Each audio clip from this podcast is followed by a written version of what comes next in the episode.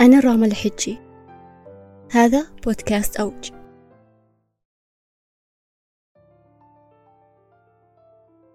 الرؤية. تخيل في وقت ما في زمن ماضي كان العالم مظلم ليلا. ما نشوف إلا نور القمر. فتخيل أحدهم لمبة صغيرة تضيء لنا طاولة الطعام. تخيل في زمن ما كنا نتنقل على الخيول. فتخيل أحدهم عربة على أربع عجلات بمحرك تعمل بذاتها. تخيل في زمن ما إذا أردنا مشاهدة فيلمنا المفضل كان لازم نأجر أشرطة. فتخيل أحدهم فكرة الحصول على الأفلام من خلال ضغطة زر في دفء منزلنا. تخيل إن في زمن ما السماء كانت ببساطة لوحة خلابة نتأمل نجومها ليلا وقمرها. فتخيل أحدهم الذهاب إلى ذاك القمر. كلها كانت تخيلات رؤية عن ما يمكن أن يكون. فكر فيها بعض الأشخاص. أفكار لم يستطيع الجميع رؤيتها.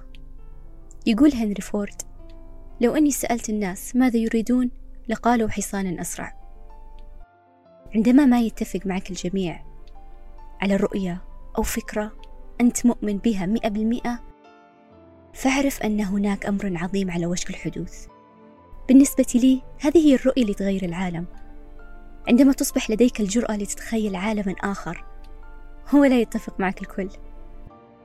باتريك ديفيد كاتب وصانع محتوى ورئيس تنفيذي.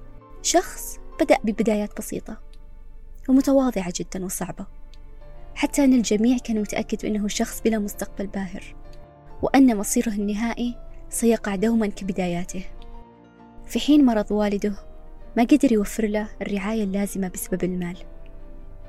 هذا الموقف جاء كصفعة من الحياة وتولدت من خلالها العزيمة.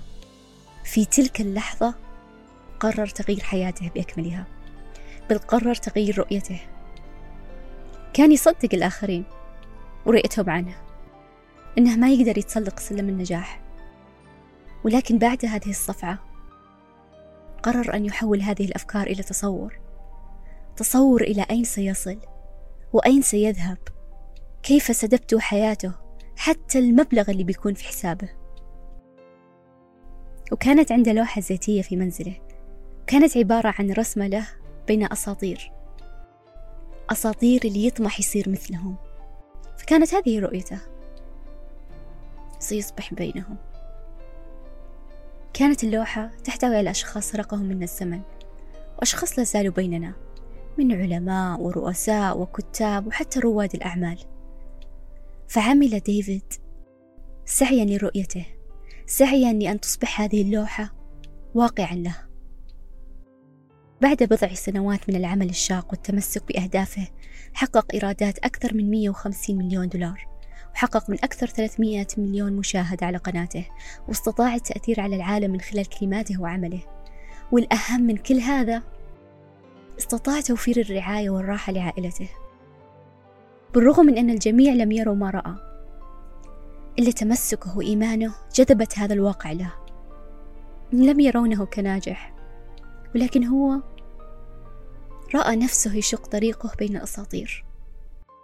أفكار البشر وآرائهم لا تحدد من ستصبح ولا تحدد مدى إمكانية تحقيق أهدافك. آرائهم ليست حقائق. هي بس أفكار في رؤوسهم تعكس لأحداث ربما لا تدور عنك حتى. فلا تقلق ولا تخاف. فكر خارج عن المألوف. تخيل العالم خارج نطاق المعروف. بل خذها كدافع لك. اثبت من أنت واثبت إلى أين تستطيع أن تصل. لأننا يا صديقي وصلنا القمر من كان يتوقع أن نستطيع التواصل من قارات مختلفة؟ من كان يتوقع أنه يمكننا الطيران بين الغيوم؟ ما كان يتوقع أننا سنرى شخصية خيالية مبنية على عضة عنكبوت كبطل خارق نعم أتكلم عن البطل الخارق اللي ملأ ذكريات طفولتنا سبايدر مان بالمناسبة وصف بأنه فكرة غبية جدا. وأن ما حد راح يقع بغرام هذه الشخصية. وأن الأمر ما راح ينجح. ستانلي الشخص اللي قدم لنا هذا البطل الخارق قرر أنه يبي يخترع شخصية من منظور مختلف عن المعتاد. بمنظور أن البطل الخارق رح يكون مراهق. وليش ما نخليه كمان يواجه مشاكل شخصية كأي إنسان عادي؟ فشعر أنها فكرة جبارة. فذهب لمديره بكل حماس ليطرق بابه Hey, if I could get a superhero that could stick to walls and crawl on them, man, that would be cool. فوصف فكرته بالغبية وقال له من يريد بطل خارق بمشاكل حقيقية؟ إيش تقول يا ستان؟ ولكن تمسك بفكرته لأن حس حس في أشخاص بيحسون بالانتماء لهذه الشخصية الكرتونية هذه الشخصية عليها أن تخرج للعالم. بالرغم من رفض الفكرة وبقوة إلا أنه ما قدر يطلعها من راسه. فقرر نشرها في مجلة كانت سيتم إغلاقها على أي حال. بالفعل نشرها ودخلت إيرادات المبيعات. فأتى المدير راكضا يحتفل ويدندن. وقال ستان ستان تتذكر الفكرة اللي أنا أحببتها؟ لنجعلها سلسلة متكاملة. آخ يا الدنيا. الفكرة اللي قال عنها غبية. أتت بأرباح هائلة له. فيقول ستان إذا كانت عندك فكرة وبكل صدق تؤمن بها وتعتقد أنها حقا جيدة لا تدع مغفل يحاول إقناعك بأي شيء آخر. قد تكون لديك رؤية لا يراها غيرك أو يمكن بعض الأشخاص ممكن يرونها. هذا لا يعني أنها فكرة سيئة ولكن ببساطة تمنعهم عقولهم عن رؤية ما تراه. في شخصيات نطلق عليهم الشخصيات الحالمة أو البصيرة. وكأنهم يترقبون ويرون أين سيذهب العالم ليخطون خطوة متقدمة. نظن أنهم مجانين بأفكارهم هذه. ولاحقا نقول يا لهم من أساطير. نقطة مهمة جدا. الرؤية تتطلب العمل. لا يكفي أن تحلم وتتخيل. ونظن أن إيماننا كافي. عليك تخصيص الوقت لها التخطيط لها وفوق كل هذا لازم تعمل لها ولو فقدت الحماس. عندما تبدأ بالعمل اتجاه رؤيتك تأكد أنك بتفقد حماسك مع الوقت. وستتلاشى أنك بتنشغل بالأمور أخرى. وإن لم ترى النتيجة فورا يمكن يغمرنا الإحباط. لكن السر هو المحاولة والعمل المستمر. كتب هاري بوتر تم رفضها 13 مرة. اختراع اللمبة فشل لأكثر من ألف مرة. عالم ديزني تم رفضه لأكثر من 300 مرة. الأساطير هم من لا يتوقفون إلا أن تتحقق أهدافهم. حماسك راح يمر بثلاث مراحل. المرحلة الأولى هي المرحلة اللي يغمرك فيها الحماس وتبدأ بالتخطيط والإبداع والعمل. بعدين تجي المرحلة الثانية. يبدأ العمل يبدو مرهق وثقيل. وتبدأ تنشغل في أمور أخرى. المرحلة الثالثة تبدأ تأجل وتأجل. فجأة بعد ما قلت بعد عشر دقايق صارت بعد عشر أيام. لا تنتظر التحفيز ولا تنتظر أن يدفعك شخص. اجعل رؤيتك واقع. هذه مسؤوليتك أنت. بالمناسبة أهدافنا لا تقاس بضخامتها بل مدى أهميتها لنا. قد تكون افتتاح مخبز صغير في مدينة ما وقد يكون تعلم أكثر من لغة وقد يكون أن نمتلك عائلة وقد يكون رئاسة شركة ضخمة. تتراوح أحجامها في أعين الناس. لكن لنا ستكون دوما ضخمة. براين تريسي أسطورة عالم الأعمال وكاتب أفضل كتب مبيعا مثل Eat That Frog. أعطانا تمرين بسيط تم تجربته على آلاف الأفراد وبنتائج مذهلة. بعلمكم التمرين. يقول براين خذ ورقة فاضية وقلم واكتب أهداف للسنة القادمة مع التاريخ اللي بتحقق هذا الهدف فيه. واستخدم صيغة الحاضر. مثلا في 10 ديسمبر أنا ترقيت إلى رئيسة القسم. في 12 نوفمبر أنا قرأت ولخصت 20 كتاب وهكذا. أكتب 12 هدفا. بعد ما تخلص انظر للورقة وفكر. إيش هو الهدف اللي بيكون له أكبر تأثير على حياتك؟ كيف أعرف؟ خذ العصا السحرية. تخيل أنه يمكنك تحقيق واحد من هذه الأهداف خلال الأربع وعشرين ساعة الجاية. إيش الهدف اللي بتختاره؟ بعد ما تكتشف هذا الهدف خذ ورقة جديدة واكتب الخطة. كيف ستصل إلى هذا الهدف؟ وابدأ فورا. لا تترك يوم واحد. معظم الوقت إحنا نعرف إيش المهم ونعرف إيش نبي لكن نتشتت في الأمور الأخرى فتذهب في أعيننا. فننساها لأنها تضيع بين فوضى حياتنا. وربما ستواجه النقد لرؤيتك المختلفة لكن عليك أن تتمسك بزمام حياتك. لأنك أنت من لديه الرؤية. الأمر بسيط. تحلى بالإيمان قليلا واعترف بخطئك إذا ارتكبته. هكذا أنت تحررت من نقد البشر. يمكن الإيمان يصير أصعب. عندما يصبح من حولك ضدك أو عندما تتراكم المصاعب. لكن هنا يتم اختبار مدى صبرك ومدى إيمانك. بقول لكم قصة. قرأتها ورسمت ابتسامة على وجهي لأنها جعلتني أطمح لهذا النوع من الإيمان لرؤية ما وهدف ما. في وقت ما كانت شركة ديزني تواجه بعض المصاعب من ناحية الأفلام الكرتونية. بالرغم من أنها كانت سمعتها مبنية على تلك الأفلام إلا أن مع الوقت وتطور التكنولوجيا شعرت الشركة بأنها لم تستطيع التأقلم مع التطور هذا اللي بدأ يسيطر على العالم. حتى الشركة كانت واعية بأن أفلامها لا تقارن بشركة كانت معروفة بمتعة أفلامها وجمالها وتفاصيلها وسرد قصصها. بيكسر بيكسر كانت القائدة في صناعة الأفلام الكرتونية اللي أسسها ستيف جوبز مؤسس آبل والتي تستخدم سحر التكنولوجيا لسرد قصصها في طريقة خارج عن إطار المألوف في ذاك الوقت. من كان يظن يوما أن نقع في حب فيلم يسرد قصة مجموعة دمى تتحدث.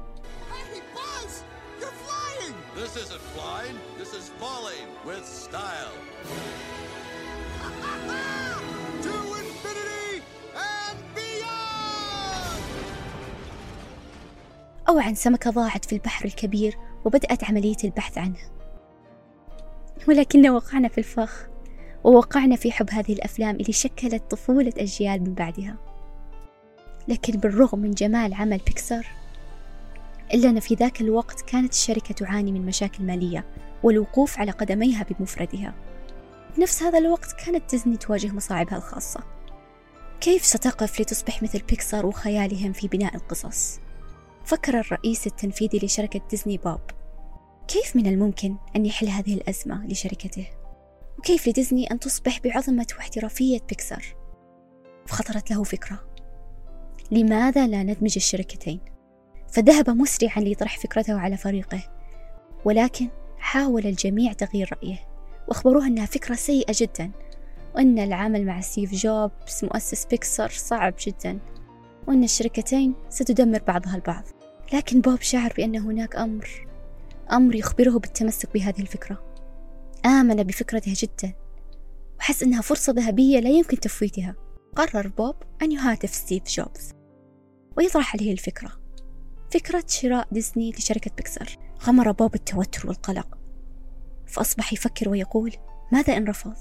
أو سخر مني. هل هذه فكرة خاطئة؟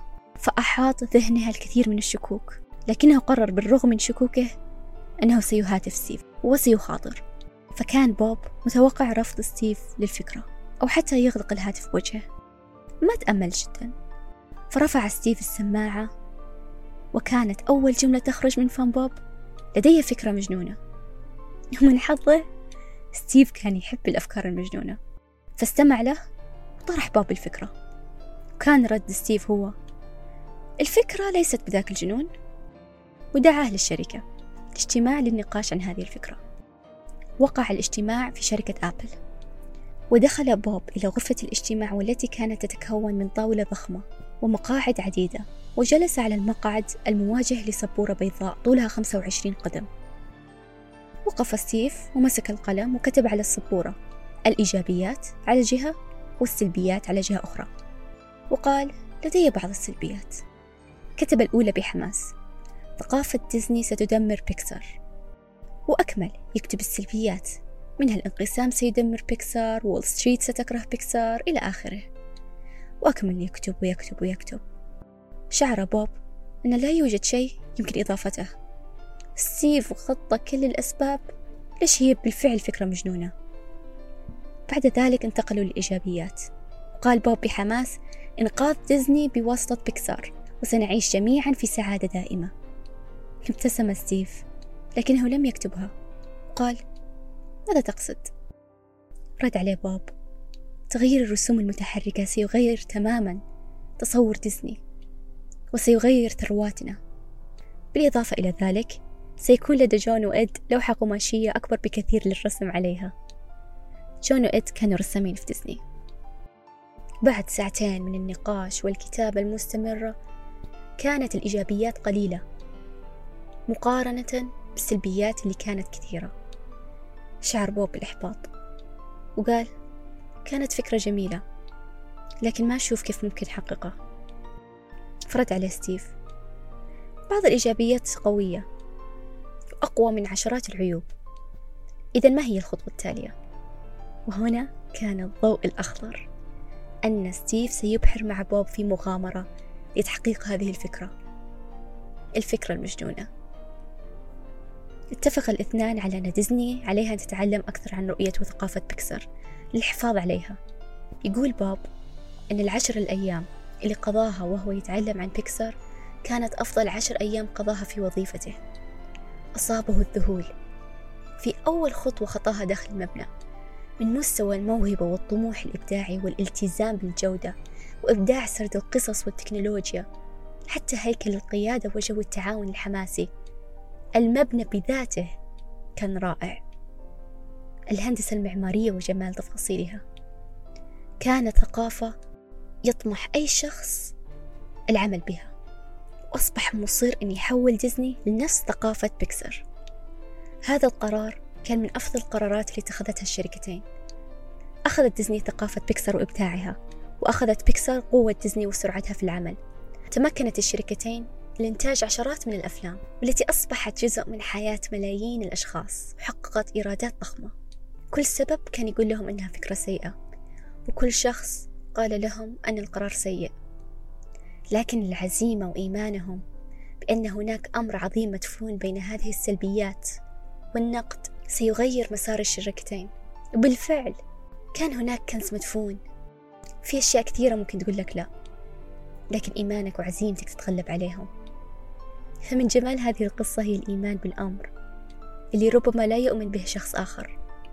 ستجد الطريق لتحقيق ما تؤمن به ولو كنت بمفردك لا تستهين بقوتك.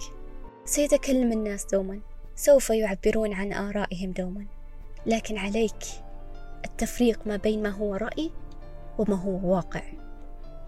نحن نتكون من أفكارنا قيمنا طموحنا تجاربنا. هذا نحن.